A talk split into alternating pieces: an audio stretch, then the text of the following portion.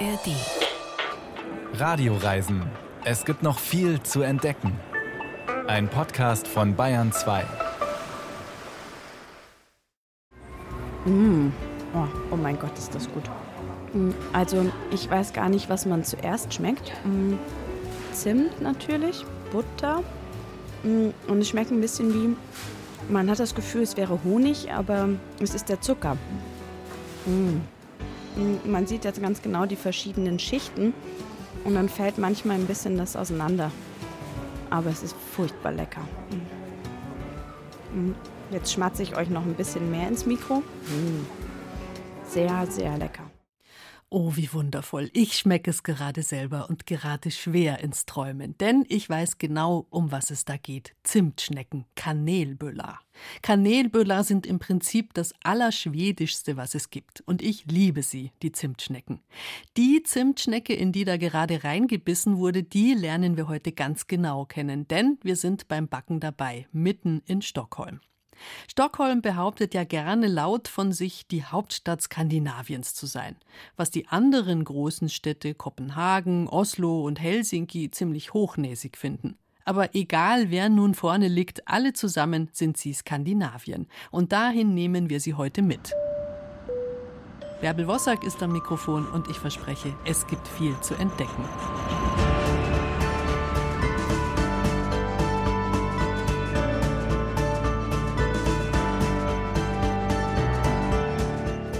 Wir sind heute mitten in der Stadt unterwegs, in einer Bäckerei, die sich auf Zimt- und Kardamom-Schnecken spezialisiert hat, aber es treibt uns auch raus in den Atlantik, wo es so abgelegen und rau ist, dass die Stockholmer Großstädter sich erstmal ganz dick anziehen müssten. Dort draußen auf den Färöern ist es unglaublich grün, ziemlich nass und wunderschön. Stockholm und die Färöer Inseln, das sind die beiden entgegengesetzten Enden der Spannbreite von Skandinavien. Zwischen kultiviert bis in die Haarspitzen und wirklich rauer Natur, das alles gibt es dort im Norden. Warum betone ich das so? Wir stellen Ihnen heute unsere neue Hörbuchbox Sehnsucht Skandinavien vor und da steckt wirklich alles drin, was der Norden zu bieten hat. Wir starten in Schweden, in Stockholm. Und das ist, ich darf das glaubwürdig behaupten, weil ich wirklich oft da war, eine der schönsten Städte überhaupt. Zu den allergrößten Errungenschaften der an Errungenschaften nicht armen schwedischen Kultur gehören die Zimtschnecken, schwedisch Kanelbullar. Neben den Fleischbällchen, die alle von Ikea kennen, die bekannteste essbare Sache aus Schweden. Wir widmen uns jetzt ausschließlich der Zimtschnecke. Gegessen wird die vornehmlich zur Kaffeepause. Fika heißt es auf Schwedisch und Fika ist nicht einfach Kaffeepause, sondern ein Ritual, das alle Generationen gleich hochhalten. Leonie Timm war in einer der besten Bäckereien von Stockholm und hat höchstpersönlich Kanelbullar gebacken. Hey, um, my name is Leonie Tim, and I should ask for Caroline or. Because I'm the journalist who wants to do uh, the the baking class of the. How do you call it actually? Like you know, pronounce it right because we can't pronounce it in Swedish. Kanelbulle. Okay. Hier stehe ich also, vor der Theke im Fabric, einer schicken Bäckerei mitten in Stockholm. Ich als Touristin habe mir eine schwierige Aufgabe gestellt. Genauso gut hätte ich in Tokio stehen können mit dem Wunsch, perfekte Sushi-Rollen zu zaubern oder in einer indischen Küche für ein traditionelles Dal. Ich versuche mich heute an original schwedischen Zimtschnecken. smör, vetemjöl, socker och vaniljsocker och lite salt. Och sen i, i själva bullen så har vi kanel och socker. Mehl, Butter, Zucker, Zimt und ein bisschen Salz. Das alles ist drin in den Kanelbullar. Die Chefin der Stockholmer Bäckerei Fabric, Caroline Gustafsson, lächelt, während sie die verschiedenen goldbraunen, zuckerpappigen, schneckenförmig gerollten Zimtschnecken zeigt, die sie verkauft. Eh, Und dann haben wir Kardamomschnecken. Eigentlich genau dasselbe, aber anstatt Zimt verwenden wir Kardamom. Egal ob klassisch oder experimentell, die Schweden sind verrückt nach ihren Zimtschnecken. Und überhaupt generell nach Süßkram. Im Schnitt nascht jeder Schwede etwa 17 Kilo Süßigkeiten im Jahr. Damit liegen sie weltweit auf Platz 1. Zusammen mit ihren Kollegen backt Caroline Gustafsson täglich 700 Zimtschnecken, am Wochenende 900 und am Tag der Zimtschnecke sogar bis zu 9000 Stück. Aber zu dieser schwedischen Tradition später mehr. Zuerst will ich mich meiner Herausforderung stellen. Also führt mich Stephen Fordleck in die Küche. Er ist sozusagen der Vorarbeiter in der Bäckerei. Ich kümmere mich darum, alles zu bestellen. Das Bäckereihandwerk hat er in den 1980ern in Irland gelernt, wo er aufgewachsen ist. Vor zehn Jahren ist er für die Liebe nach Schweden gezogen und hat in Stockholm wieder als Bäcker gearbeitet, was er bisher nicht bereut hat. Als Bäcker ist man in Schweden anerkannter als in Irland. Man hat einen besseren Status und kann schönere Sachen machen. Nicer stuff as well, I think. Anstatt mit Würstchen gefüllten Blätterteig in Irland backt Steven seit 2008 also mit Butter, Zimt und Zucker gefüllte Kanelbulla in Stockholm. Durch die Zimtschnecken hat Steven in den letzten zehn Jahren viel über die Schweden gelernt. They can, as a foreigner, yeah, they can be a little difficult to break through the first ice. Yeah. Für Neuankömmlinge ist es nicht immer leicht. Es kann etwas dauern, mit Schweden warm zu werden. Eine Möglichkeit, um Anschluss an die schwedische Gesellschaft zu finden, ist Fika. Die schwedische Tea Time nur mit Kaffee. Aber nicht mit einem Kaffeeklatsch zu verwechseln, denn hier muss alles seine Ordnung haben. Die Schweden lieben ihren Kaffee und sie lieben es zu planen. Tee trinken in England ist eher eine spontane Geschichte, nach dem Motto, schmeiß den Kessel an. Die Schweden legen lieber eine ganz konkrete Zeit fest, wann sie mit wem ihren Kaffee trinken. Sie mögen es geordnet.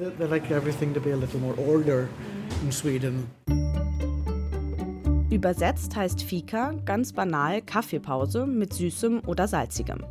Dabei ist das Wort Fika sowohl Substantiv als auch Verb. Ob Freunde, Kollegen oder ein erstes Date. Die meisten Schweden verabreden sich mindestens einmal am Tag für ein Fika, zu jeder beliebigen Tageszeit. Fika ist sogar so wichtig, dass es in einigen Arbeitsverträgen als feste Pause eingetragen ist. Wichtig ist, dass man nicht im Stehen oder Gehen trinkt und isst, sondern ganz gemütlich gemeinsam am Tisch und zwar meistens mit Zimtschnecke. Der Lebensstandard in Schweden ist ziemlich hoch. Und Stockholm ist eine wunderschöne Stadt. Wunderschön sind auch viele Schweden. Sie achten auf ihr Äußeres, sagt Steven. Immer in Shape und gut gekleidet sein, wie die Bäckerei Fabric. Der Laden sieht aus wie ein schwedisches Designhaus im Retro-Style.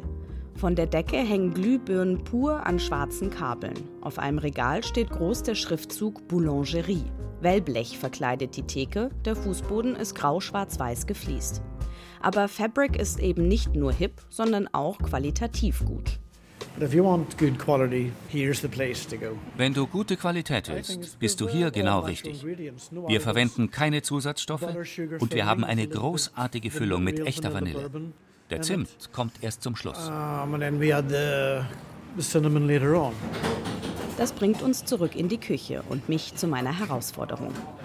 Ich will die perfekte Zimtschnecke backen. Jede schwedische Bäckerei hat ihr eigenes Kanelbuller-Rezept. Die einen backen eine vor Butter triefende Schnecke, die anderen eine leichte, fluffige Variante. Auch trockene Zimtschnecken gibt es. Das erste Mal tauchte die Zimtschnecke in Schweden in den 1920er Jahren auf. Nach dem Ersten Weltkrieg wurden Zutaten wie Zucker, Butter, Mehl und Zimt nicht mehr rationiert, waren also leichter zu bekommen. Trotzdem blieb die Zimtschnecke ein Luxusprodukt. Erst nach dem Zweiten Weltkrieg landete sie im Standardrepertoire jeder Bäckerei. So this room is all where all the doughs were made. That, that dough doesn't need to take as long. Maybe 20 minutes. Der Anfang einer jeden guten Zimtschnecke liegt natürlich im Teig. Es ist wichtig, was drin ist und wie er zubereitet wird, erklärt Steven. Wir stehen in der Backstube bei den riesigen Rührgeräten. Steven steckt seine Hand geschickt zwischen dem rotierenden Rührstab in die 100 Kilo fassende Backschüssel, reißt ein kleines Stück Teig ab und zieht es langsam auseinander. Dabei reißt der Teig sofort durch. Er ist also noch nicht fertig und muss zurück in die Backschüssel, um noch länger gerührt zu werden. Erst wenn sich das Gluten im Mehl perfekt mit dem Wasser verbindet, ist der Teig flexibel genug, um eingeschneckt werden zu können. Als Bäcker stelle ich mir immer vor, ich wäre der Kunde, der am Ende dieses Produkt kauft. Wenn es also fünf Minuten länger dauert, dann nimm dir die Zeit. Gib dir Mühe oder lass es ganz bleiben. Steven greift in einen Sack mit Mehl. Das Fabric bezieht den Großteil des Mehls von einem Händler im Süden von Schweden. Bei Engpässen kauft Steven auch mal bei einem lokalen Müller dazu. Mit einer Handvoll Mehl geht Steven zum Backtisch, greift mit der anderen in einen weiteren Sack und hält mir beide zum Vergleich entgegen. Siehst du den Unterschied? Mm. Genau. uh, Mhm. Das ist das hellere Mehl. Wir lassen normalerweise etwas von den Schalen am Korn.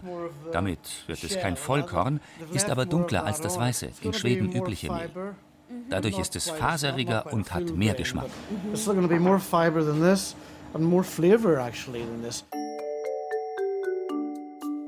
Das Geheimnis dieser Zimtschnecke also ein volleres Korn. Ist der Teig fertig gerührt, kommen jeweils 12 Kilo auf ein Blech. Anschließend muss er eine halbe Stunde gehen. Dann wieder rühren, dann wieder ruhen. Dann wird er ausgerollt.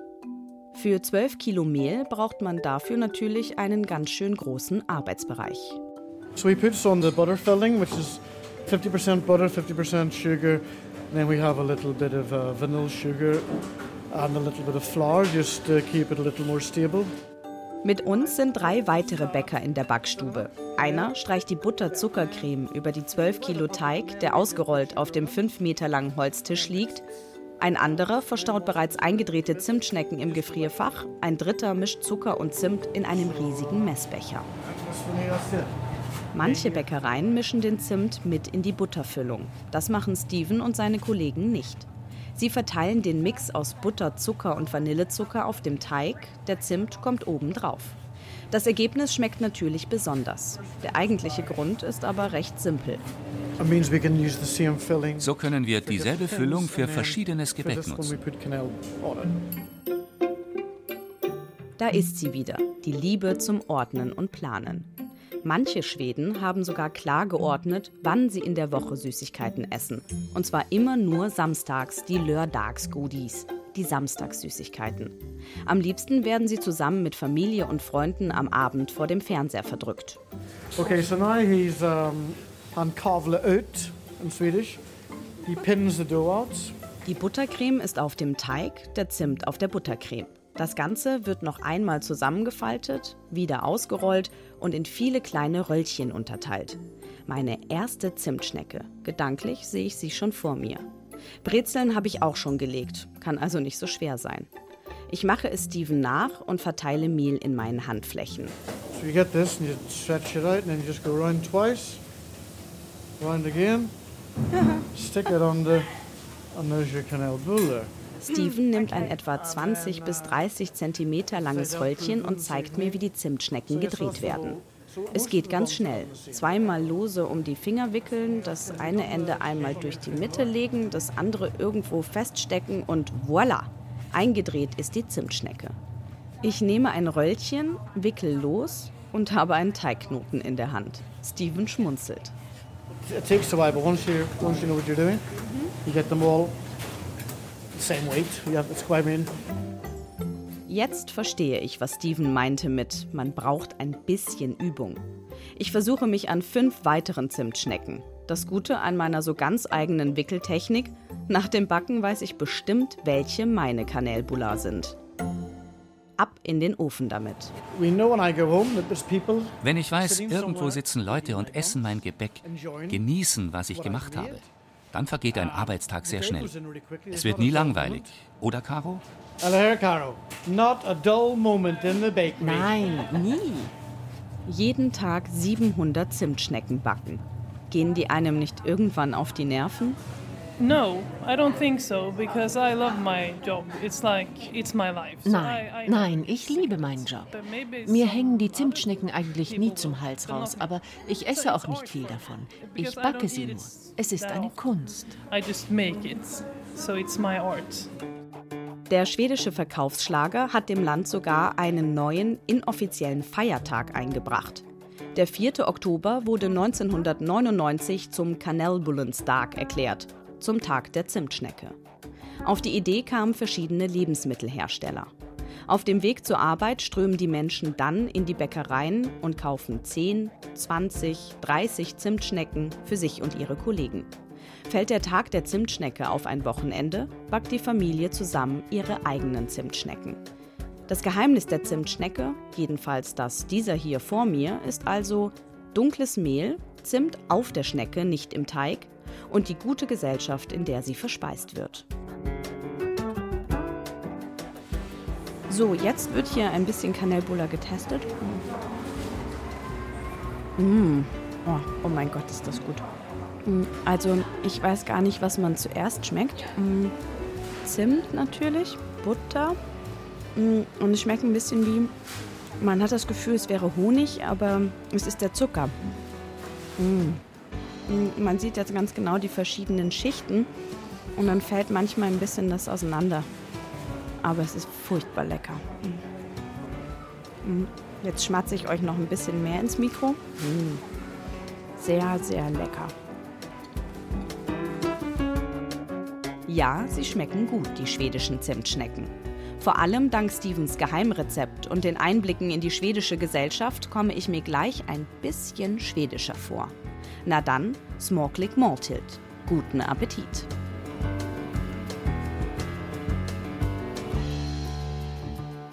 Ich habe jetzt Besuch im Studio. Mein Kollege Till Ottlitz ist da. Hallo Till. Hallo Bärbel. Till ist nicht nur für die Radioreisen verantwortlich, sondern auch für ganz viele andere Sachen. Zum Beispiel für die Sache, die er heute mitgebracht hat, mhm. nämlich, klapper mal Till.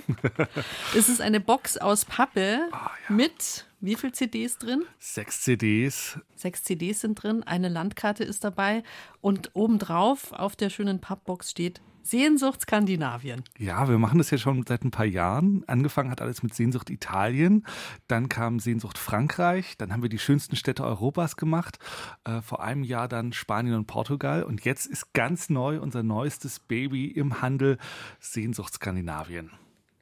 Ja, Till, gib uns mal einen kleinen Überblick. Es sind ja äh, lauter Stücke auf diesen CDs zu hören, die irgendwann für die Radioreisen gemacht wurden und die uns wirklich durch ganz Skandinavien führen. Ja, und es war gar nicht so einfach, weil es gibt super unterschiedliche Definitionen, was genau zu Skandinavien gehört. Also wenn man es streng geografisch meint, dann ist das die skandinavische Halbinsel, da ist äh, Schweden und Norwegen drauf und so ein kleiner Zipfel Finnland. Dann kann man natürlich sagen, historisch und sprachlich gehört natürlich Dänemark dazu und dann noch die ganzen angeschlossenen Inseln, die irgendwann mal von den Wikingern erobert wurden, also sowas wie Island oder Spitzbergen oder die Färöerinseln im ganz hohen Norden. Und die kommen alle auf der CD-Box vor. Und wo ich gerade so nachdenke, überhaupt, also Inseln sind ein Riesenthema auf dieser CD-Box. Auch so besondere Inseln wie die Orland-Inseln, die gehören zu Finnland, aber die Menschen sprechen Schwedisch. Oder die Erbseninseln, das ist der östlichste Punkt von Dänemark, ganz nah bei Bornholm, da wo die Nord Stream 2 Pipeline gerade ne, in die Luft geflogen ist. Oder die Westmännerinseln bei Island, mein persönlicher Favorit. Da war ich nämlich vor kurzem. Das ist ein faszinierender Ort und all diese Inseln, die sind auf der CD-Box drauf. Wir hören jetzt mal ganz kurz rein in eine Geschichte, die auf so einer Inselgruppe spielt. Vor der norwegischen Küste, noch nördlich von den Lofoten, da gibt es eine Inselgruppe, das sind die Westerolen. Mechthild Müser war dort. Ich schätze mal, sie ist mit dem Segelschiff hingefahren, mhm. weil das macht sie eigentlich immer, auch Stimmt. wenn man das jetzt nicht hört in dem Ausschnitt. Passionierte Mechthild Seglerin. Müser, genau, eine passionierte Seglerin. Ja, und damit taucht sie auch auf in unserer CD-Sammlung. Aber hier gehen jetzt erstmal andere baden. In summertime mostly.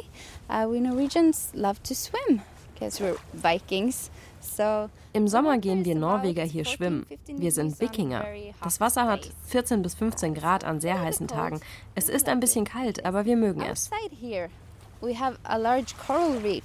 Uh, Außerhalb des Fjords wächst ein großes Korallenriff. Uh, Hier werden abgestorbene Stücke vom Skelett der Korallen angeschwemmt. Wir finden sie überall am Strand.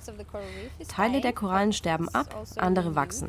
Das ist der Lebenszyklus, wie bei allem. It's like the cycle of life, like everything else. Ja, wer hätte das gedacht? Ein Korallenriff in dem kalten Wasser.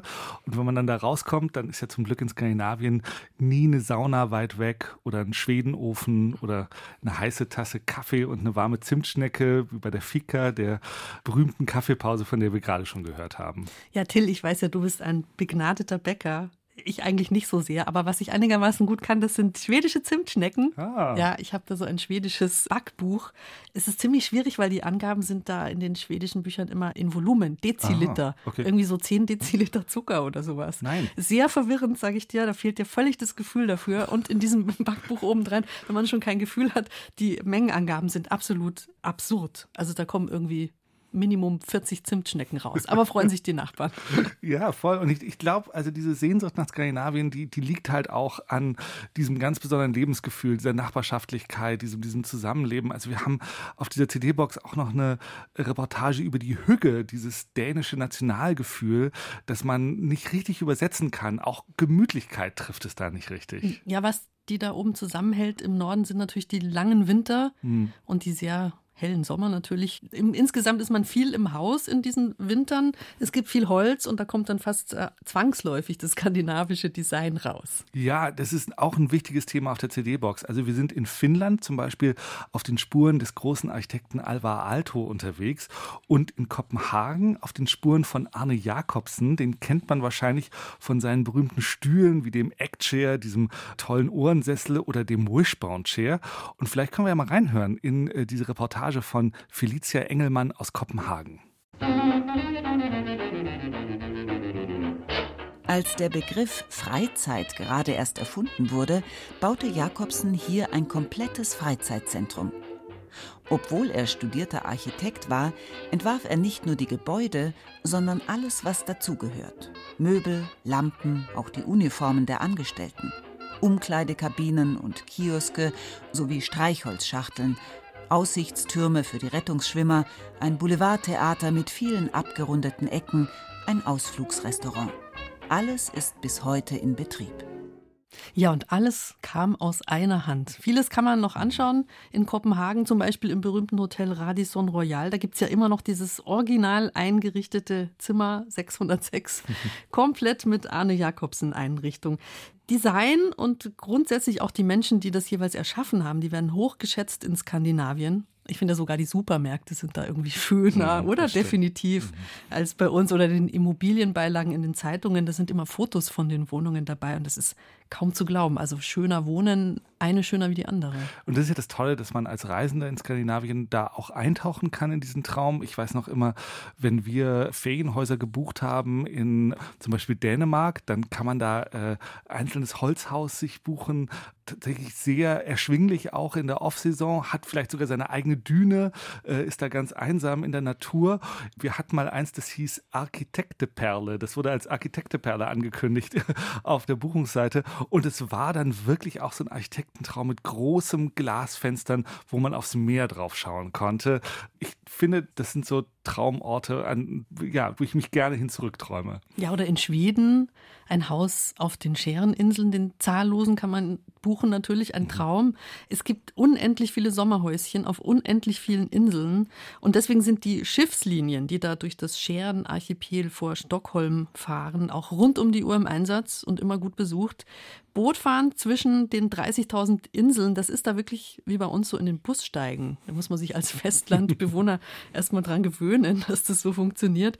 Äh, Klaus Betz hat uns eine Geschichte aus Stockholm mitgebracht. Da erzählt er von einer Linie, die neu eingerichtet worden ist und mit der man wirklich die ganze Küste vor Stockholm entlangfahren kann. Von Nord nach Süd oder von Süd nach Nord. Das ist die Linie 40, heißt die. Und das klingt so. Då blir nästa brygga Ramsmora. Nästa Ramsmora. Ramsmura liegt auf der Insel Möja. Dies ist bereits die zwölfte Anlegestelle, die wir seit dem frühen Morgen ansteuern. Seit der Abfahrt in Nynäshamn im Süden von Stockholm. Keines der Scherengartenboote legt im Übrigen tatsächlich an und macht an Land fest. Auch die Sunna nicht. Sie drückt einfach nur mit ihrem Bug bei laufenden Motoren gegen die Anlegestelle und fährt dann den bootseigenen Steg aus. Ja, genau so ist es. Es geht teilweise so schnell, dass man es kaum mitkriegt und schwupp ist man schon wieder weg von der Anlegestelle. Diese Reise mit der Linie 40 von Klaus Betz ja, ich habe dann wegen dieses Beitrags tatsächlich diese Reise nachgemacht. Wirklich? Mit der ganzen Familie, Oma, Ach, Opa, Kinder, alle waren dabei. Wir haben noch zwei Übernachtungen eingeschoben auf Möja, wo er auch gerade gelandet ist, und auf Utö.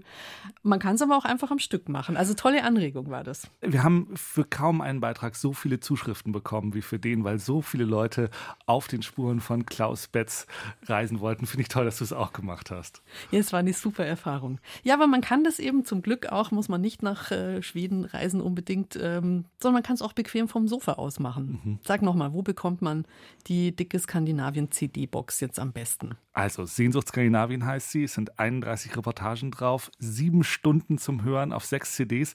Und die gibt es zum Beispiel im BR-Shop oder wo auch immer äh, die Menschen ihre Bücher kaufen. Hoffentlich im Laden. Und kostet so etwas weniger als 20 Euro. Und ich würde sagen, es ist ein super Geschenk für liebe Menschen, die demnächst nach Skandinavien reisen wollen oder sich nach Skandinavien träumen wollen. Und diese CD-Box, die übrigens auch noch richtig schön aussieht, die verlosen wir heute. Ein bisschen Mitarbeit ist gefragt. Wer sich das anhören will, muss was tun dafür. Nämlich äh, schicken Sie uns eine Sprachnachricht und erzählen uns kurz von Ihrem schönsten skandinavischen Reiseerlebnis oder, falls Sie da noch nie waren, warum Sie das reizen würde, Skandinavien. Einfach per WhatsApp oder Signal an unsere Radioreisennummer schicken und das ist die 0151 4403 7406. Ich sage es nochmal 0151 4403 7406. 06. Und es ist eigentlich ganz einfach, sich selbst aufnehmen mit dem Handy und dann an uns schicken und dann sind Sie dabei im Lostopf. Ja, warum per Sprachnachricht? Das fragen einige erstens, weil dann die Mailbox nicht gleich komplett überläuft und niemand mehr mitmachen kann. Und zweitens, vielleicht kommt Ihre Geschichte ja ins Radio und da ist die Tonqualität per Sprachnachricht einfach unschlagbar. Was wäre jetzt deine Geschichte, die du hinterlassen würdest, Till? Oh, ich würde von meiner letzten Reise nach Island erzählen, vom allerersten Abend auf den Westmännerinseln bin ich nochmal an diesen schwarzen Vulkanstrand gegangen und da war ein Seehund im Wasser und hat mich die ganze Zeit beobachtet und geschaut, was ich da auf seinem Strand mache. Mindestens eine Viertelstunde lang. Da hat das Wort Naturbeobachtung eine vollkommen neue Bedeutung gewonnen. Die Natur beobachtet uns. Und was ist deine Story? Also ich würde vielleicht von meiner ersten Reise nach Schweden erzählen. Noch Studentin im Hansaplast braunen, ziemlich klapprigen VW-Bus. ähm, wir hatten eine Schwedin kennengelernt in München, also wirklich nur so ganz beiläufig. Und die hat gesagt, ah, ihr fahrt nach Göteborg, Mensch, schaut doch bei meinen Eltern vorbei. Und dann haben wir uns gesagt, na ja, also so ein gerader Standplatz für so einen Bus in der Stadt ist ja auch ganz schön. Trauen wir uns, schauen wir vorbei. Und dann haben die uns bekocht und bemuttert und bedient. Das, war nicht zu oh. fassen. Die haben uns in ihr Sommerhaus in der totalen Idylle mitgenommen. Wir haben literweise, also eimerweise Blaubeeren gesammelt mit denen. Und als wir dann gefahren sind, irgendwie nach vier Tagen, dann haben die uns zum Abschied, die uns mit Geschenken und Blaubeerpie samt Backform überschüttet. Oh. Es war einfach unglaublich und absolut unvergesslich. Toll. Der Beginn einer langen Liebe zu Skandinavien. Glaube ich. Vielen Dank, Till, für deinen Besuch bei uns. Danke dir. Heute sind wir in Skandinavien unterwegs und wir haben jetzt schon ganz viele Eindrücke bekommen. In unserer neuen CD-Box Sehnsucht Skandinavien können Sie das alles hören und erleben. Jetzt tauchen wir nochmal tief ein in die Natur des Nordens, denn das ist es letztlich, was alles andere prägt. Für die Menschen, die auf den Färöern leben, ist die Natur eine ganz besondere Herausforderung. Die Färöer liegen zwischen Schottland, Island und Norwegen, 18 kleine Inseln mitten in den Nordatlantik gestreut. Bäume gibt es nicht auf den Inseln, außer in ein paar Stadtparks. Auch Mücken und Bienen existieren nicht. Dafür aber außerordentlich viele Schafe, die eine besonders wasserabweisende Wolle produzieren. Kein Wunder bei statistisch 281 Regentagen im Jahr. Übrigens, die Färöer sind engagierte Fußballer, die ein paar echte Sensationsergebnisse zu bieten haben. 1990 gab es einen 1 zu 0 Sieg gegen die österreichische Fußballnationalmannschaft, der in unserem Nachbarland ein Trauma ausgelöst hat. Dazu muss man wissen, dass auf den Färöern insgesamt nur 47.000 Menschen leben. Die Färöer sind unbeugsame Kämpfer. Ingrid Norbu war auf den Inseln mitten im Sommer, beziehungsweise was man halt auf den Färöern unter Sommer versteht.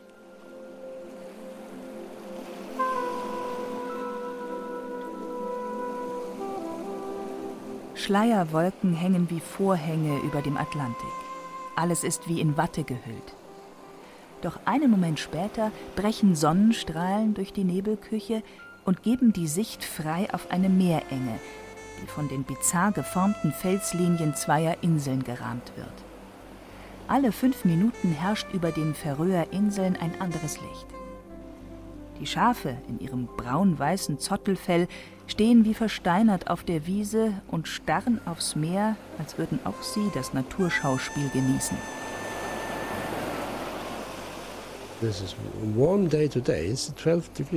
Heute ist es warm, ungefähr 12 Grad.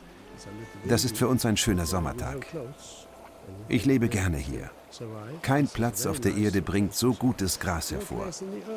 Und sehen Sie die vielen Fuchsien, wie gut sie wachsen. Das liegt am Klima. Nicht zu kalt im Winter und im Sommer nicht zu warm. Regin Debus arbeitet im Nationalmuseum der Hauptstadt Torshavn auf der Insel Streymoy. Gegen Wind und Wetter schützt ihn ein echter Schafwollpullover made in Färöer. No, we have uh, around 50,000 people living here. Auf den Färöerinseln leben rund 50.000 Menschen und es gibt 70.000 Schafe. Außerdem eine Menge Kühe. Trotzdem können wir uns nicht autark ernähren.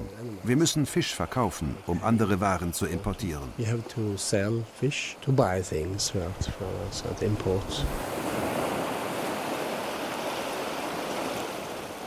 Alle 18 Inseln der Färöer liegen in Sichtweite zueinander. So als hätte eine Flotte riesiger Schiffe mitten im Nordatlantik die Anker ausgeworfen. Auf einigen leben ausschließlich Schafe, auf anderen nur eine einzige Familie. Es ist ein windumtostes Archipel, in dem es kaum ebene Flächen gibt. Die steilen Basalthänge ragen wie zur Seite gekippt aus dem Meer. Alle Inseln sind entweder durch Tunnel oder Fährbootverkehr miteinander verbunden.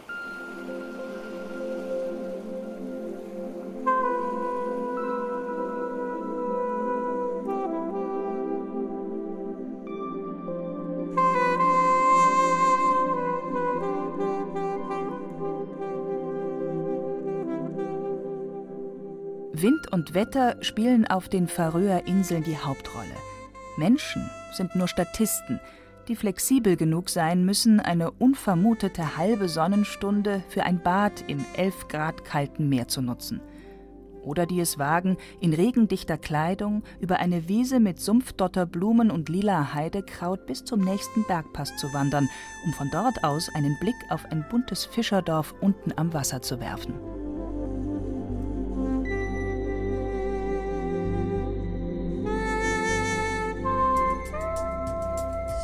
Bei Sturm bleiben kleinere Boote an Land.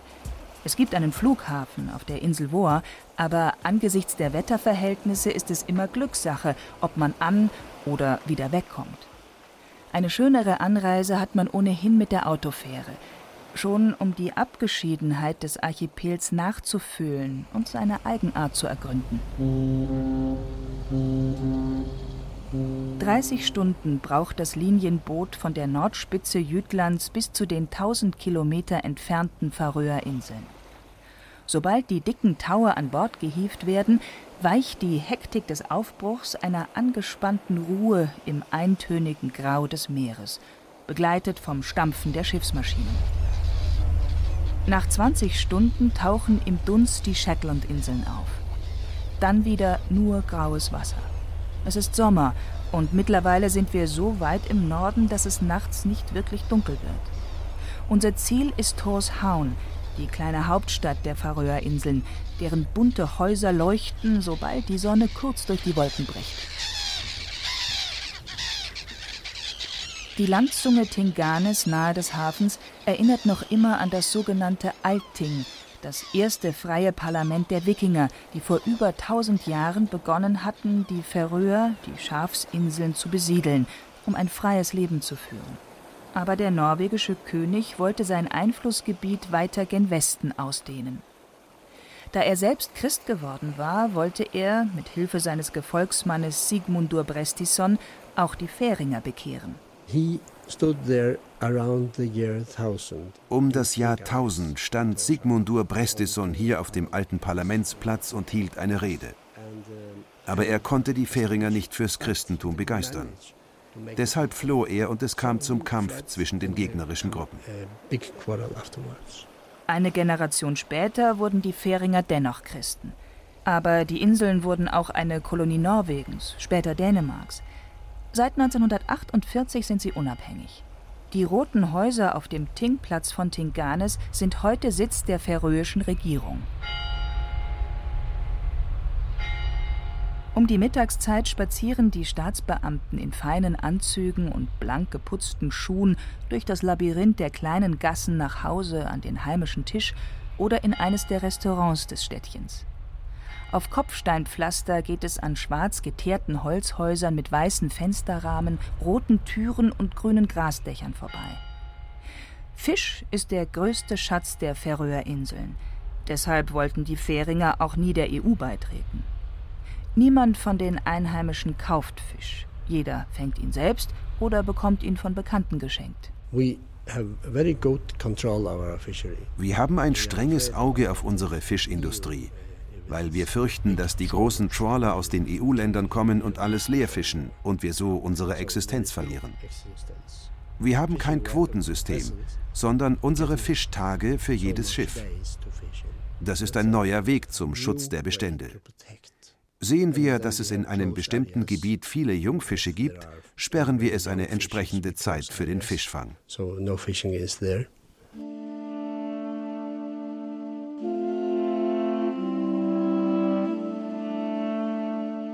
Weniger rücksichtsvoll dagegen geht man mit den Grindwalen um. Fischer treiben sie bis heute an die Küste, um sie dort regelrecht abzuschlachten.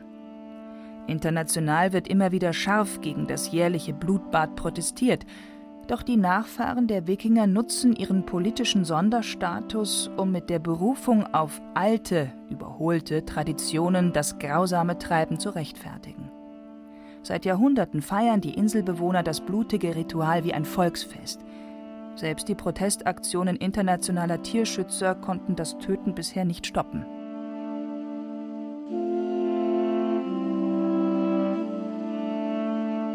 In anderen Bereichen hält man sich weniger strikt an die Tradition.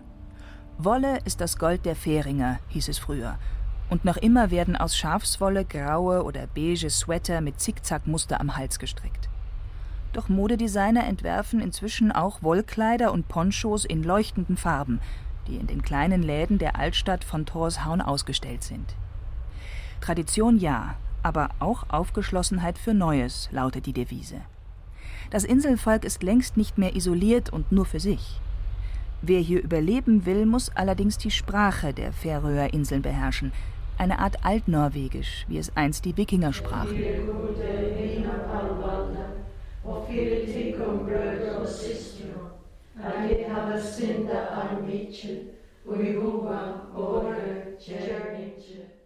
When we were in the novitiate, als Novizinnen pflegten wir miteinander zu scherzen. Seid vorsichtig, sonst werden wir nach Sibirien oder auf die Färöer geschickt. So sprachen wir über die Inseln. Wer sich freiwillig entscheidet, hier zu leben, sucht Herausforderungen. Wie etwa die katholischen Ordensschwestern der Mission Mariens, die vor 80 Jahren begannen, Schulunterricht auf den Färöern zu geben und einen Kindergarten einzurichten. Schwester Maria Forrestal ist gebürtige Irin und lebt seit 20 Jahren im kleinen Konvent hoch über Torshavn. Für mich ist es ein Abenteuer, hier zu sein, denn irgendwie habe ich das Gefühl, in einem Grenzbereich zu leben. Die Färöerinseln liegen einerseits sehr isoliert, andererseits wiederum nicht, denn hier wohnen inzwischen ja Menschen aus vielen Ländern der Welt. Entweder man mag es oder man mag es nicht. Ein Dazwischen gibt es hier nicht. Die Ausblicke auf das Meer, die heranrollenden Wellen, das viele Grün, das sich verändernde Licht. All das entschädigt für die windige, kalte Luft. Das Wetter spürt man ständig. Es lässt sich nicht ignorieren. Doch sogar die koreanische Ordensschwester Florence Lee hat sich akklimatisiert. Das Wetter stört mich nicht besonders. In Korea haben wir vier Jahreszeiten. Ich bin an alles gewöhnt. Ich ziehe regendichte Kleidung an oder, wenn ich friere, einen Polymer. Ich habe keine Probleme. Ich finde es schön hier. Ich wandere gern, leg mich auf die Wiese oder sehe mir den Himmel an. Das gefällt mir. Einfach nur da liegen und den Himmel anschauen. Solange es nicht regnet, ist das eine sehr verlockende Aussicht. Falls Sie jetzt nach dem Bad bei 14 Grad auf den Westerrollen oder dem schönen Sommertag bei 12 Grad auf den Färöern Sehnsucht nach wärmeren Gefilden haben, lassen Sie sich von unserem Radioreisen-Podcast in ferne Länder versetzen, nach Taiwan oder Ecuador, in die Wüste von Arizona oder nach Rom. Das waren ein paar Ziele in der letzten Zeit, die deutlich mehr Wärme versprechen. Das alles finden Sie jederzeit ganz einfach in der ARD Audiothek. Wenn Sie nicht so wetterfühlig sind und wenn Skandinavien Sie so anzieht wie mich, dann denken Sie an die CD-Box, die wir heute vorgestellt haben. Sehnsucht Skandinavien ist im Hörverlag erschienen und voller Radioreisengeschichten. Zu bekommen im Buchhandel oder online direkt im BR-Shop. Ich habe mir nach dieser Sendung jedenfalls fest vorgenommen, wieder Zimtschnecken zu backen und zwar das volle Rezept, 40 Stück mindestens. Ich weiß, man kann sie hier und da auch kaufen, aber es geht nichts über die Kanelbüller aus dem eigenen Ofen. Wer jetzt gleich anfängt mit dem Hefeteig, schafft es heute noch. Ich muss also sofort los. Am Mikrofon verabschiedet sich Bärbel Wossack.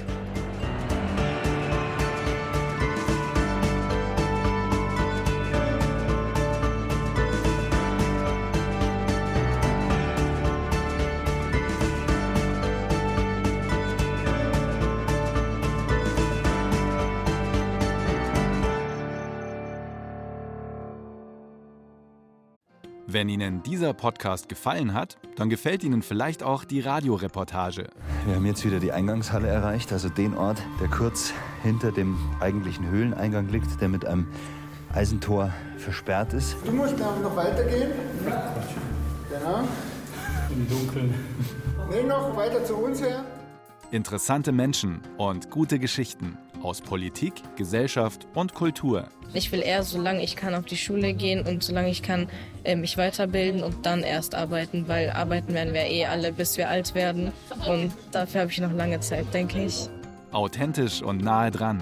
Die Radioreportage gibt es jeden Tag neu in der ARD Audiothek. Hören Sie doch mal rein.